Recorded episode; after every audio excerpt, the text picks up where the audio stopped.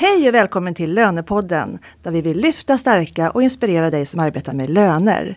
Jag heter Katarina Sand och jag arbetar på rekryteringsbyrån WISE Professionals där vi bland annat hyr ut och rekryterar lönekompetens. Lönepodden gör vi i samarbete med SRF-konsulterna och Knowit.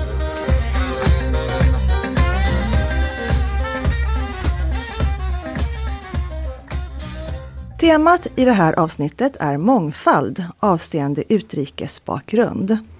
Och vårt syfte är att försöka sänka trösklarna för att ta in utrikesfödd kompetens. Slå hål på några myter kanske, få bort rädslor och lyfta fram vinster och möjligheter.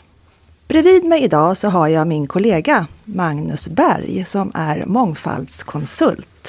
Du har utbildat ungefär tusen chefer nu, både svenskar och med utländsk bakgrund i det här ämnet mångfald. Magnus, kan inte du bara kort berätta om din roll här på Vice Professionals? Ja, jag är alltså då som du sa mångfaldskonsult men också aktivist. Eh, det har jag lagt till alldeles själv för jag tycker att i den här frågan om mångfald så finns det lite för mycket eh, prat och eh, för lite action.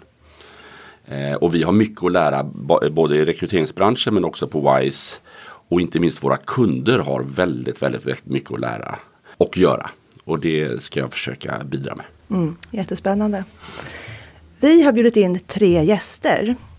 Det är Lennart Sjöqvist som är lönechef på MTR. Välkommen! Tack så mycket! Det är Rabia Nur, lönespecialist på MTR. Tack! Välkommen!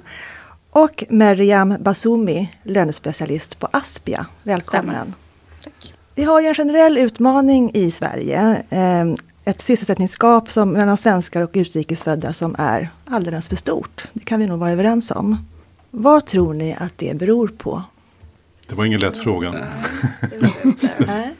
Det känns ju som att det inte är en orsak. Det kan vara lite olika orsaker. Um, jag spontant kan väl tycka att det kan vara um, att man kanske är försiktig uh, för att lära sig eller veta någonting nytt om någon annan. En annan kultur, ett annat språk. Ja. Vad har du för erfarenheter Masumi? Du, mm. kommer ju, du är ju svensk eh, född ja. eh, med föräldrar från Tunisien. Precis. Och du är muslim, ja. troende sådan. Ja. Mm. Kan inte du berätta lite om din resa och dina utmaningar som du har haft? Ja, gud. Jag har ju haft både bra erfarenheter och lite sämre erfarenheter. Ehm, och när jag säger bra, då är det att jag inte har eh, behandlats på ett eh, specifikt sätt. För att jag är eh, muslim eller att jag heter eh, Basumi i efternamn. Ehm, eller att jag eh, ser ut som jag gör, att jag bär slöja. Ehm, dessa faktorer har inte varit avgörande för mitt arbete. Så då är det en bra upp, eh, upplevelse för mig. De som har varit lite sämre, det kan ju ha varit så, nu var det så på ett, ett yrke att eh, rekryteraren, eh, då var det inte lönerelaterat arbete. Det var ett annat arbete. Där rekryteraren till kunden berättade att jag bär slöja. Och får, jag får ett samtal från kunden som eh, ifrågasätter min klädstil, eh, ifrågasätter min bakgrund. Eh, ingen, inga frågor om min kompetens eller erfarenhet. Eh, där jag tycker att det är väldigt dåligt. Ehm, och då var det liksom, jag varit väldigt utfrågad. Eh, självklart får man ju fråga eh, eftersom att man inte kanske vet allting och det är något nytt för en.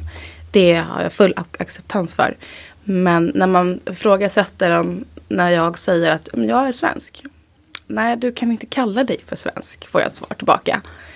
Nej, okej, okay. varför kan jag inte göra det? Nej, det måste vara flera generationer som har bott här, tyckte den kunden då. Det måste, du måste liksom vara på ett speciellt sätt, eh, tyckte den personen som inte ens har träffat mig eller känner mig eller vet någonting om mig utöver att jag är muslim eh, och bär slöja. Då tyckte jag, jaha, okej, okay, men du måste förklara lite mer så att jag, jag vill bara veta liksom, eh, nästan hur korkad man kan vara och säga så. Eh, då tyckte hon, ja men eh, du kan till exempel inte kalla dig för stockholmare om inte tre generationer har bott här, tyckte hon. Eh, när jag får barn och mina barn får barn här, då kan de säga att de är från Stockholm. Kan inte säga det annars, tyckte hon. Jaha, okej. Eh, sen ifrågasatte hon min klädstil och då tyckte jag, men vad tycker du är mest intressant? Hur jag klär mig eller vad jag kommer att utföra på mitt arbete? Eh, då tyckte hon, nej men jag vill veta om dina kläder är ett hinder för ditt arbete eller inte. Eh, och då svarade jag till slut att jag inte var intresserad av den här tjänsten överhuvudtaget. Eh, för att min kompetens kom inte fram och eh, jag var inte eh, viktig i det här på det bemärkelsen att min kompetens. Liksom. Det var liksom inte det som, hela diskussionen vände helt och hållet. Mm. Eh, och i en sån diskussion skulle jag kunna svara någonting helt annat också. Men jag försökte ju vara professionell eftersom att det är ett arbete jag är ute efter. Mm. Um. Lennart, du har ju varit lönechef länge. Hur många år är det nu du har varit lönechef? Sen 2002. Eh, ja. Och du har ju haft en väldigt öppen attityd genom årens lopp. Du har anställt många lönespecialister med olika kulturella och utrikes, äh, utrikes bakgrund ja, till din löneavdelning. Ja. Men jag tror, jag tror inte man ska se det så riktigt för att eh, det gäller att träffa människan och se vad som finns eh, bakom. Eh, för jag tycker det handlar om kompetensen. Och sen kan jag väl erkänna att jag har ju massor med fördomar. Eh, för det är så att när jag börjar skrapa på ytan så märker jag, alltså det är sidor hos mig själv som jag inte tycker om egentligen då. Men jag har alltid tyckt om att utmana mina rädslor. Eh, så det här är väl ett sätt att göra det. Sen jobbar jag i ett företag nu som har ungefär 100 nationaliteter. Och det vore väl konstigt om vi inte hade folk med annat ursprung även på staberna. Och helst i ledningsgruppen också då. Men jag tror nog att vi kommer dit. Men det, det, det, tar, det tar tid. Men tror du att det är en självklarhet? Alltså det här, jag tror inte att det är en självklarhet eh, i Sverige, på Sveriges arbetsplatser, att man har den här öppna attityden som du har. Jag tror inte jag är unik på något sätt. Du tror inte du är unik? Nej. nej. Jo, det tycker jag. Tack. Det tycker du. Berätta Rabia. Ja, precis. Eh, jag kan gå tillbaka till din fråga. Mm. Hur, hur man ser på vissa saker på arbetsgivaren. Eh, några företag som precis som Mariam sa här att det är ibland är det bra, ibland är det mindre bra. Om jag nu tar resan som lönespecialist. 2006 blev jag lönespecialist för första gången. Från skolbänken direkt till ett stort företag. Där var det mycket trevligt. Genom bemanningsföretag var det då. Mycket trevligt på arbetsplats. Men chefen som var på bemanningsföretag behandlade mig på, ett annorlunda sätt. Till exempel fick man inte eh, julklapp. Och så när man ställde frågan så var det jo, men att du tillhör inte oss. Jaha. Då tyckte jag, vad är det som jag inte tillhör? Jag jobbar ju här, precis som alla andra.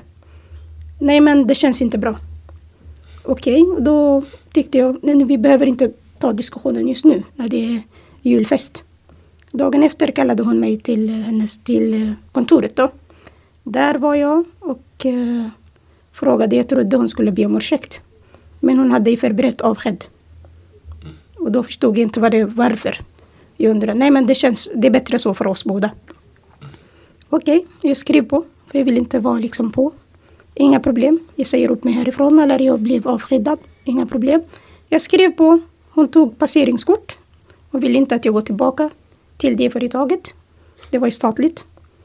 Jag tänkte nej, nu om jag går tillbaka då är det min sak. Jag får göra precis vad jag vill. För du bestämmer inte just nu. Så gick jag tillbaka. De väntade på att jag skulle komma. De visste inte, de hade ingen besked. Jag gick dit, pratade med världens, alltså en av dem efter Lennart då, lönechef. Otroligt underbar och eh, eh, hon har ju liksom förståelse. Så när jag berättade för henne så darrade hon verkligen och tårarna bara rann.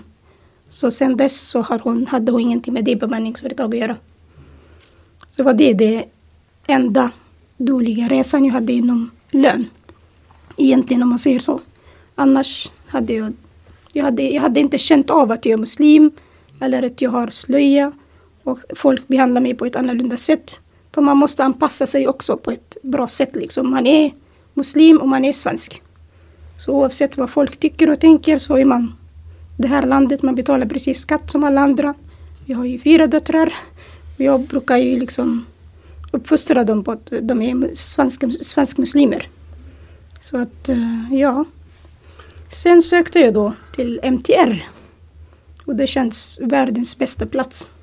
Och man har ju som han sa hundra nationaliteter.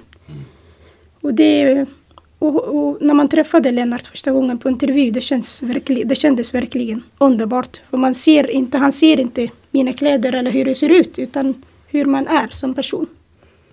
Så, och på MTR utvecklas man verkligen. Mm. Och där kommer jag gå i pension tror jag. Som jag känner just nu. Ja, just det. Men jag tror att det handlar om att vara lite nyfiken och fråga. Mm. Alltså, för det, det, var ju häftigt med dig när du kom in just det där att du var ju inte ovillig att svara. Mm. Även om det var dumma frågor många gånger. Eh, så det gäller att vara nyfiken på människan. Eh, och jag menar du kom ju in, anledningen att vi anställde dig det var ju att du, en tjej med skinn på näsan. Mm. Eh, du har språket som jag tycker är viktigt. För man ska ju kunna uttrycka sig och eh, förklara lön för många. Mm. Eh, men det häftiga med dig det är ju det här att du kan växla om till arabiska när du märker att det fungerar inte. Mm. Och förklara på svenska. Mm. Så att ni har väntat, det är en fördel ja, ja, på, på MTR. Ja.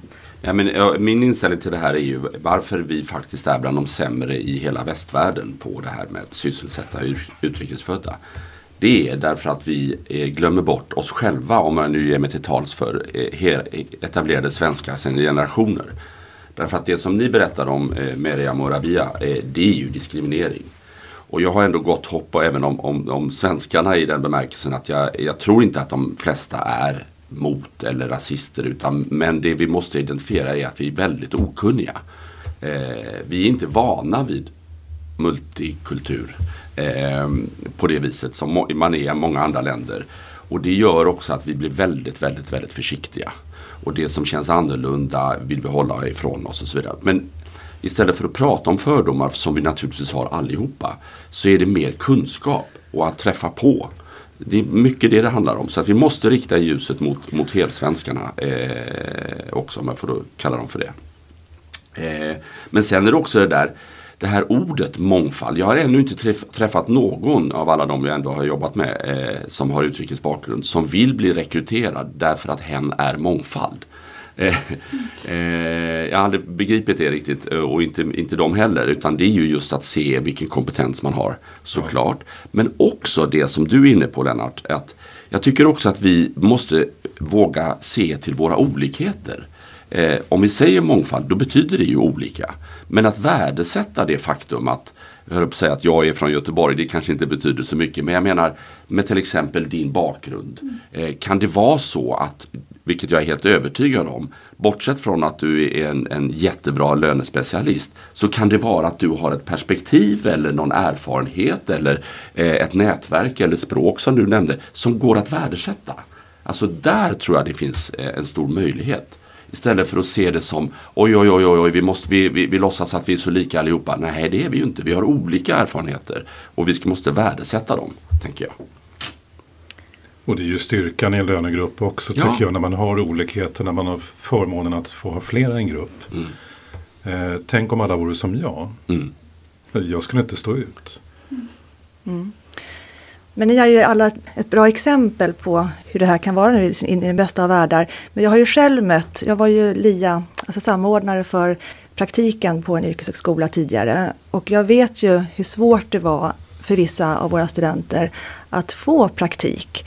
För att de hade ett, ett, ett utländskt klingande namn. Eh, och hur vi fick verkligen ja, kämpa och försöka sälja in de här studenterna. Och när de väl hade fått den här praktikplatsen och kunde visa vad de gick för så, så gick det ju alldeles strålande såklart och de fick ofta anställning. Men vägen att liksom bryta det där första, att komma in det var inte så himla lätt. Och jag vet att du Miriam, du har faktiskt lite egna erfarenheter av det också. Hur Precis. du löste din praktik. Ja, jag tänkte ju att jag har ju alltid hört eh, från att ja, från min omkrets, eh, min utländska omkrets om man mm. säger så. Mm. Eh, att det är svårt att få jobb. Eh, och ja, jag känner några som har bytt namn, kan också hända. Eh, men jag har aldrig, det har aldrig liksom varit nära mig så jag har ju inte tryck, tyckt att det är ett så stort problem förrän jag väl kom nära det. Då var det så att jag skulle ut på praktik. Och tänkte, men hur svårt kan det vara? Jag kommer ju vara en gratis arbetskraft för ett företag. Jag kommer göra allt jag kan och lite mer. Det låter så bra. Eh, och så började jag söka lite jobb eller praktik. Eh, eh och skicka CV och personligt brev och får inget svar. Okej, gud vad konstigt. Okej, du har sökt nu ganska många. Nu måste jag ha koll på det här kände jag. Okej, då tar vi fram, då gjorde jag skapade ett Excel-ark. Jag skrev ner alla företag jag hade skickat till. Eh, mitt CV och personliga brev. Jag hade skrivit ner mejladresserna för de här bolagen och datum när jag hade gjort det. Så att jag skulle tänkte jag, ah, men om en vecka kanske jag kan fråga, hej, har ni fått mitt CV? Är ni intresserade av mig? Lite så. Jag kände att den här listan blir ganska lång nu. V vad är felet? Eh, och då hamnade jag på 140 arbetsplatser. Och sen tog jag ju fram Google Maps faktiskt och tänkte okej, okay, jag börjar härifrån. Här står jag. Var, vilka jobb finns här? Vilka företag? Och sökte mig liksom utifrån eh, där jag satt och utåt. Eh, så jag kom ju fram till 140 varav ingen, arbets, ingen LIA praktikplats av dem faktiskt. Eh, min praktikplats gjorde jag ju på ett annat sätt. Jag valde att gå in på Arbetsförmedlingen och kolla på jobbannonser. Eh, och tyckte att jag kan söka jobb. Jag har ingen erfarenhet men jag söker jobbet. Och då är det för att när man tänker på praktikplats det blir så att man måste ha en mentor, man måste lägga ner tid på den här personen, man måste lära upp den här personen. Och jag tänkte om man, om man lägger ut en annons då vill man någon som kan bara köra på. Eh, och om jag bara kör på men inte tar betalt då är det win-win för båda personerna. Det var så jag. du lyckades på din liaplats ja. och sedermera jobb. Ja. Hur är det med dig Rabia? Ehm, du har, du har ju haft, du har varit på många olika arbetsplatser. Mm. Hur har din resa varit där? Har, du haft en, har det varit svårt att få jobb för dig? Uh, om jag ska vara ärlig så var det absolut inte svårt. Från, alltså jag bytte jobb så ofta, två år mellan, så höjer kompetensen samtidigt erfarenhet eh, för mig också. Vad var nyckeln aldrig... där? Kan du berätta? Vad, vad, tror du gjorde, har gjort att du har haft, lite, att du haft lätt att få jobb? Jag kan inte påstå att jag är den bästa direkt men det kanske jag har haft tur. Man är precis som man Lennart sa tidigare. Jag är den personen jag är. Jag går på intervjun. Funkar det så är det okej. Funkar det inte så det är bara att köra. Så du har inte så. mötts av det här att du inte har fått svar eh, från en arbetsgivare eller dit du har sökt utan du har, du har, fått, du har blivit väl bemött hela vägen? Ja, faktiskt tre jobb sökte jag samtidigt som jag sökte på MTR. Jag har fått alla tre. Och jag tackade ja till MTR då. Jag är glad för Så nej, jag kan inte säga faktiskt. Tidigare kanske när jag var 17-18 år med eh, typ hiphoppare och rastaflätor och så vidare. Var det lite svårt att få jobb kanske på hemtjänst. Det var den första. Eh, och då när jag har fått jobbet gick jag till en äldre dam, minns jag. Hon hette Nora på den tiden. eh, vad gjorde jag då där? Jag knackade på dörren. Nora öppnade dörren och så blev hon riktigt skrämd för hon har aldrig sett en mörkhyade med rastaflätor och hiphopkläder. hiphopparkläder. Rabia, vad har hänt med hiphopen? Den försvann. Gjorde. Under slöjan. Man kan ha det ändå. ja. Uh, och sen så öppnade hon dörren och blev riktigt skrämd. Och då sa jag, ja, det här är från hemtjänsten. Antingen får du hjälp nu eller får du inte alls. Ja, men kom in men rör inte mig. Nej, nej, det är ingen fara. Jag ska inte röra dig. Städade, lagade mat, handlade och kom tillbaka. Dagen efter ringde hon till eh, assistenten och frågade liksom, kan ni skicka chokladtjejen? För hon visste inte vad jag hette, det var ett svårt namn.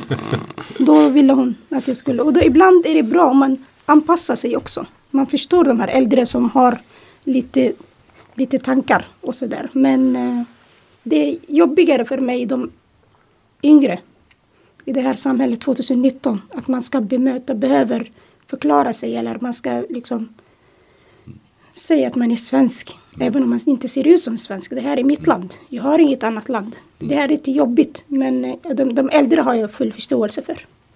Jag, men det... ofta, förlåt, jag tänker oftast på en sak. Varför man behöver identifiera sig mm. som svensk. Mm. Vad, nu är jag, jag svensk. Vad gör det saken bättre i det här sammanhanget, i mm. mitt arbete? Om jag är svensk eller om jag bär slöja, om jag inte bär slöja.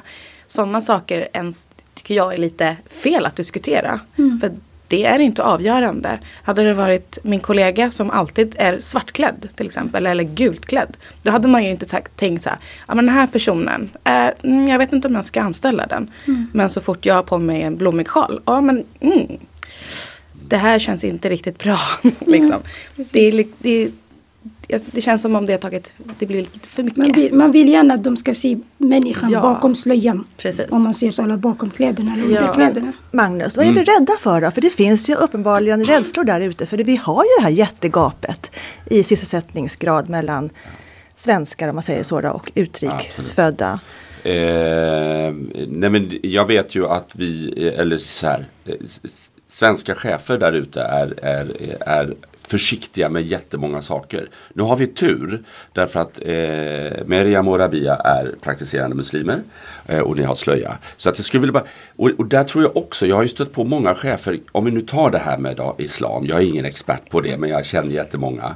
Så finns det eh, en väldigt stor försiktighet, vi, vi, vi, lever i det eh, sen generationer mest liksom sekulära landet. Mm eh, den, den etab, liksom, helsvenska generationer sven, människan har som allra svårast att hantera det här med religion av det skälet att vi, många av oss själva är, inte är religiösa. Och då blir det jätte, jättekrångligt. Jag har hört jag kan ta ett exempel, en, en mellanchef på en svensk flygplats som, som sköter om eh, incheckningen.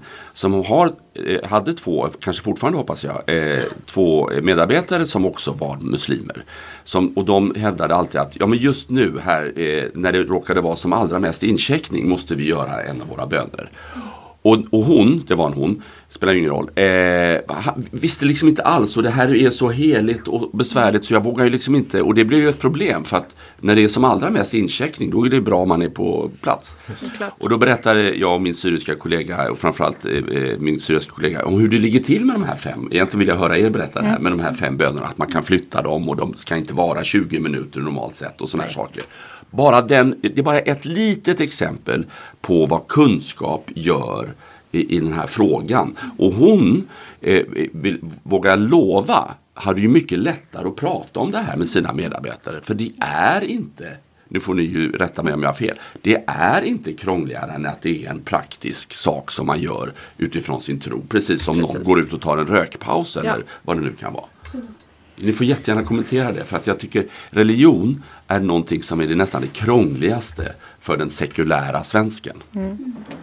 Men det är som du nämner att eh, är man inte troende eller är man inte har en tillhörighet så tycker man det är jättekonstigt för någon mm. som har eh, som är troende, som mm. tror på någonting. Mm. Man kan ju vända på den frågan, för det gör man ju inte. Jag som är troende tycker till exempel att det är jättekonstigt att man inte är troende. För jag har ju mina grunder som jag har grundat på varför jag är troende. Mm. Men det tänker man ju inte. Man tänker ju alltid utifrån sig själv. Och så här är det. Och alla andra det, det, det är de som, det, som, har, som är olika. Mm. Um, men tillbaka till det här med bönen. Självklart så är, är det någonting som angår mig som person. Det är någonting jag utför. Uh, självklart är det någonting heligt för mig. Det är, liksom, mm. det är som en meditation. Mm. Uh, och den utför jag på min uh, rast. Mm. jag kan liksom inte mitt i allting bara nu måste jag gå härifrån och göra det. Liksom. Det ska inte påverka jobbet då helt enkelt. Alltså man ska äh, göra bönen i, i tid enligt islam. Men påverkas det negativt för mitt e eget ar arbete, yrke, så ska man sköta fram det. det. Så det ska inte påverka Nej. Alltså, Nej. Just den här exemplet som du tog så tycker jag inte att man ska lämna ifrån sig och gå därifrån. Nej. Utan man ska utföra sitt jobb och sen ta igen efter. Jag menar det. Alltså, mm. Eh, all respekt för er, er tro och allt det där. Eh, men på en arbetsplats så blir ju det, det måste få en praktisk natur tänker jag. Ni förstår mm. vad jag mm. menar. Ja. Alltså, som, eh, ja men det är en paus för, för Rabia och lika mm. väl som jag tar en paus. Och då, jag vet inte vad jag gör och du får göra vad du ja. Lite så. Exakt. Och jag tror att, hoppas att ju mer vi lär oss om det här desto enklare blir mm. det och desto mindre krångligt blir det för den svenska chefen eller medarbetaren. Om du förstår vad jag menar. Mm. Och jag vill bara ställa en avslutande fråga. För, för tycker, det är väl inget konstigt att, att vi pratar om det? Nej. Absolut inte. Man blir så Tack. glad att man, man blir glad när, man, ja. när några inte kan just om det området. Ställa frå, ställ frågan. Till någon som kan. Ja, precis. precis. Absolut. Så får man rätt svar direkt. Istället för att grubbla på det eller precis. få en egen uppfattning av Exakt. en annan källa. Som kanske inte Mm. heller är helt pålitlig eller vad man nu Mm. kan Mm. få för sig. Det gäller att våga bara. Och vi svenskar, alltså de flesta, vågar inte. Mm. Nej. Och när man väl vågar så tror man att man har gett sig in på någonting som är fel. Nej, det är Exakt. inte fel. Nej, Nej. precis. Ja, Nej, där finns det nog många rädslor att man tassar på tå. Och kanske skapar konflikter också som är onödiga. Du Lennart som har varit du är che- lönechef då. Ja. Hur, du har ju också haft olika alltså medarbetare med, som har olika religioner. Stämmer bra. Eh, vilka religioner, kan du bara berätta lite grann kring den mångfalden du har på din, eller har haft på din löneavdelning? När Rabia kom in så hade jag en i gruppen redan som var väldigt djupt troende kristen. Eh, Min oro var naturligtvis då, kommer det fungera? Men det var ju bara att fråga. Eh, Så att jag frågade den här tjejen då som, som var kristen att kommer det fungera? Eh, Kommer du kunna hantera det här? Och det, det sa hon att hon kunde. Så att det gäller ju att det gäller att vara öppen och i alla fall fråga och eh, så får man se var det landar någonstans. Inte vara rädd för. Så att säga. Av egen erfarenhet kan jag bara säga att en troende kristen och en troende muslim kommer mer överens än en icke troende person och en troende. För att de båda troende har ju samma liksom, tänk om man säger så. Eh, och oftast om man är kristen och muslim så är det samma gud man tror på. Och det är liksom små skillnader som finns mellan religionerna. Så jag har ju en kompis som är tro, sjukt, alltså som är verkligen troende kristen och vi klickar ordentligt. För Viktiga, vi, ja, viktigast är egentligen att man respekterar varandra oavsett tro. Precis. För vi är ateist, ateister också. mm, ja. Så för mig är det viktigt att de respekterar mig och jag respekterar tillbaka. Fast det visste ju inte jag som chef då när jag Nej. frågade. Men, men det är ju bara att fråga som sagt och inte vara rädd för det. Precis. Nej, absolut inte. Precis. Så får man se vilket svar man får. Exakt. Så kan vi summera det här med då att, eh, att alltså det funkar ju alldeles utmärkt. Det är inga problem alls då att ha en, en mångfald på en löneavdelning som det handlar om här nu då. Och att, men att vi måste tänka på då som arbetsgivare, då kanske ett steg närmare lösningen skulle kunna vara då att man tar in faktiskt studenter på praktik. För att, Mm, Men jag tror, den- jag, jag man- tror att för att få in den här mångfalden och det handlar ju inte bara om, eh, om människor med annat eh, etniskt ursprung utan det handlar ju om mångfald på många sätt. Eh, jag tror att man måste börja på, re, på rekryteringsfirmorna för att eh, nu gör vi rekryteringarna själva i mångt och mycket men eh, de kandidater som vi tidigare har blivit erbjudna från rek- rekryteringsfirmor är oftast vita, blonda, blåögda. Alltså jag ska överdriva men eh, jag tror inte jag har blivit erbjuden någon kandidat med annat etniskt ursprung. det där är ju intressant. Högintressant Lennart, vad roligt. Ja, verkligen. Eh, för jag tror on. också att du har absolut rätt. Och vi råkar ju representera en rekryteringsfirma där vi har den insikten. Vi är ju en del i det Ja. lilla problematiken hittills. Eh, och, och då är det, finns det ju så många saker att göra. Det är liksom på tre fronter. Att snabbt och enkelt öppna upp eh, kanaler där vi faktiskt hittar och kan eh, attrahera människor med eh, alla möjliga slags bakgrund. Bara den saken är, lite av en nyhet som vi redan nu har igång. Då. Eh, men men även, även internt i rekryteringsbranschen eller här, här hos oss så är det också så att vi har inte en överdrivet stor eh, mångfald av olika eh, bakgrunder eller åldrar och sådär. Och det måste vi också ändra på. Eh, och det håller vi på med. Men du har en absolut poäng. Jag tror verkligen att, att rekryteringsbranschen eller vi här på WISE har en jätteviktig roll att spela. Tror jag också. Verkligen är det så. Får jag lägga till en annan grej också som jag har lärt mig om, om, om, eh, om det här.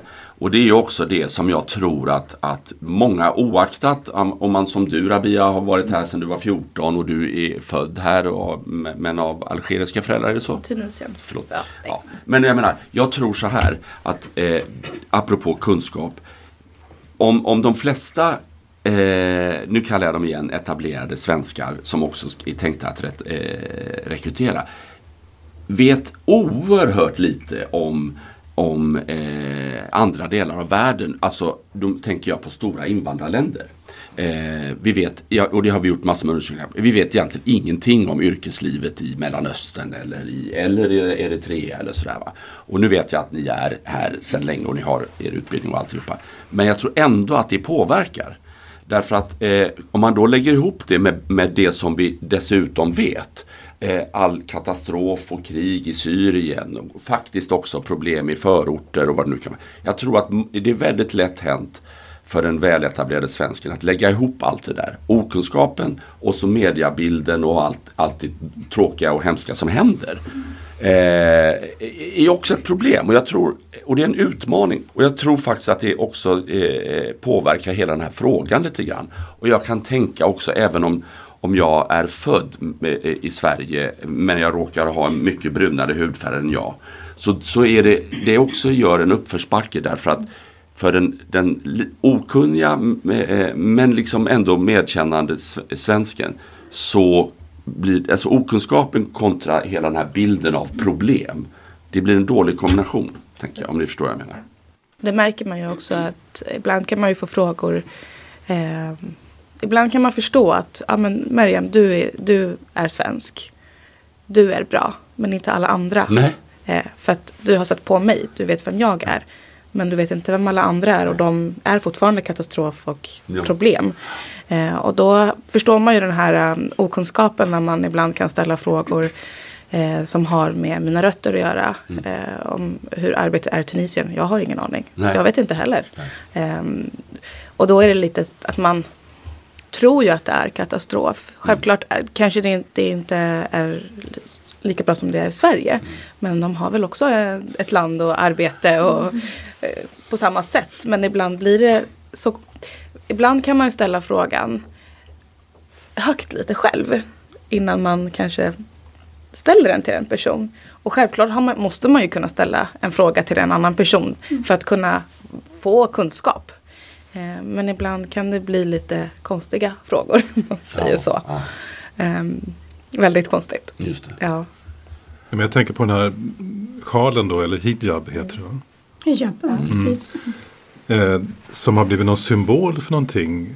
Eh, just arabiskt eller muslimskt eller vad det nu är för någonting. Mm. Vi bar ju själva chalett på 60-talet. Mm. Nästan varenda kvinna. Ja, det har man tydligen glömt. Kristendomen var ju så också att äh, även bilder på Maria. Man har ju bilder, alltså ja, just det, en gift kvinna precis, skulle inte precis ha håret utsläppt hur som helst heller. Nej, precis. Så, det, så det, nu är det mer Vi borde tänka tillbaka lite grann på oss själva. Mm. Men nu är det upplad, nu är det så himla, om man tänker, eh, om man tänker på en sjal generellt och om man tänker på en nunna som har sjal. Mm. Men då ser man det som, oh, vad gulligt och vad fint. Eh, och sen ser man en muslim med sjal. Mm. Det blir inte samma reaktion om man har dem bredvid varandra. Mm. Det, blir mer, det är mer negativt laddat och det har ju med media att göra och viss, viss, ja, vissa saker som har hänt. Mm. Eh, även. Mm. Så det är lite, ja.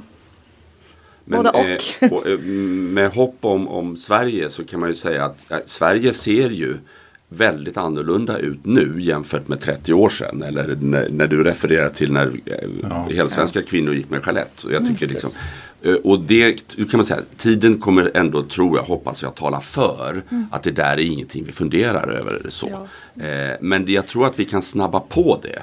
Eh, genom att lära oss betydligt mycket mera. Och då pratar jag om sådana som mig själv och Katarina och mm. Lennart. Ja, men ni vet. För det är verkligen det. Och avdramatisera och nyfiket utforska och fråga. Absolut. Eh, jag tror det sitter där. Det är dags att börja avrunda hörni. Eh, jag tänkte att vi tar en liten kort runda bara med några medskick till lyssnaren. Vad är det lyssnaren kan få med sig här nu då från er för att eh, öppna upp, ta in mer, mer, fler personer med utrikesfödd bakgrund? Mm. Mm. Gud, jag kan tänka mig, alltså jag kan tänka så här att ser man en person som har en annan bakgrund då ska jag se det som ett positiv, en positiv sak. Eh, den kan lite mer om någonting annat som jag inte kan. Eh, kanske, kanske kan ett språk som jag inte heller kan. Ehm, om man inte kan de två så kanske man har förståelse för en annan kultur som man ibland kan eh, träffa på på sitt arbete. Ehm, och självklart ska man fråga allt möjligt som man kan tänka på ehm, även om det kan låta konstigt så är det bättre att man frågar någon. Och vara nyfiken, läsa på kanske ännu mer. Och då kanske det inte är bara media. Om man verkligen vill vara insatt och förstå en person så kanske man ska ha ren fakta för att kunna göra det. Mm. Jättebra. Lennart? Jag tänkte, alltså, försök att se olikheterna som en styrka, för det är det. Eh, och det handlar ju inte bara om etniskt ursprung utan det handlar om olika, olika typer av människor. Det är en jättestyrka att ha en grupp. Eh, det blir ju aldrig någon diskussion annars. Om alla tycker likadant. Eh, och sen tro inte att du är fördomsfri. Utan skrapa lite grann på ytan och titta på dig själv. Jag tror det är viktigt. Mm. Och Rabia? För mig är det viktigt att, att man ska våga fråga. Liksom när man börjar fråga varandra så får man reda på mer. Och när man reda på mer så kommer varandra närmare. Bortse från medien, för den, den påverkar oss jättemycket. Det kan vara fel information. Så kom varandra närmare. Så om man, om man är lika, om vi alla är lika, så skulle det vara tråkigt.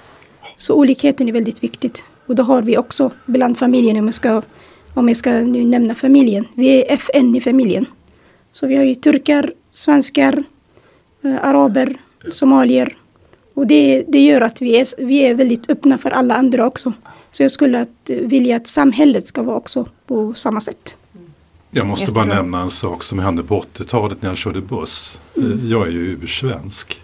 Mm. Jag vet inte för hur många generationer tillbaka. Så men, eh, jag körde buss och tillrättavisade en kille som försökte tränga sig före på bussen blev spottad på och kallad för jävla utlänning.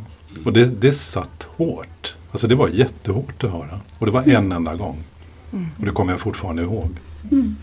Du Magnus då, vad, vad, har du för medskick till eh, lyssnaren där Nej, men Jag vill bara instämma i det som eh, eh inte minst Meriam Morabia säger. Alltså det, och det är också där, av med silkesvantarna eh, i, i, i, förhållande till varandra. Och just det där, ja nu repeterar jag, men fråga allt det du är nyfiken på. Fråga, men gör det med ett öppet sinne. Och jag kan säga så här, nu har vi inte pratat så mycket om lönespecialist för det är ju en för, förutsättning. Eh, eh, jag skulle tycka att det var mycket roligare eh, bortom det faktum att både Miriam och Rabia i det här fallet är, är fantastiska lönespecialister. Skulle vara roliga, det är roligare att jobba med er än med bara Pelle och Lisa. Mm. Därför att det, det, blir mycket intressantare och sen finns det dessutom massa forskning på om man kan identifiera det som Rabia lägger till eh, eh, eh en, så att säga, en helsvensk grupp eh, så, så blir också resultaten bättre. Därför att man får andra perspektiv och sådana här saker. Bortom det faktum att du är en jättebra lönespecialist. Mm. Så. Jättebra det blir roligare på jobbet. Mm. Mm. Toppen. Tack så mycket hörni för att ni kom och gästade Lönepodden. Tack så mycket. Tack själv. Jag vill också tacka vår producent, Helst Kommunikation. Och vi hörs igen den 25. Tack och hej! Hej då!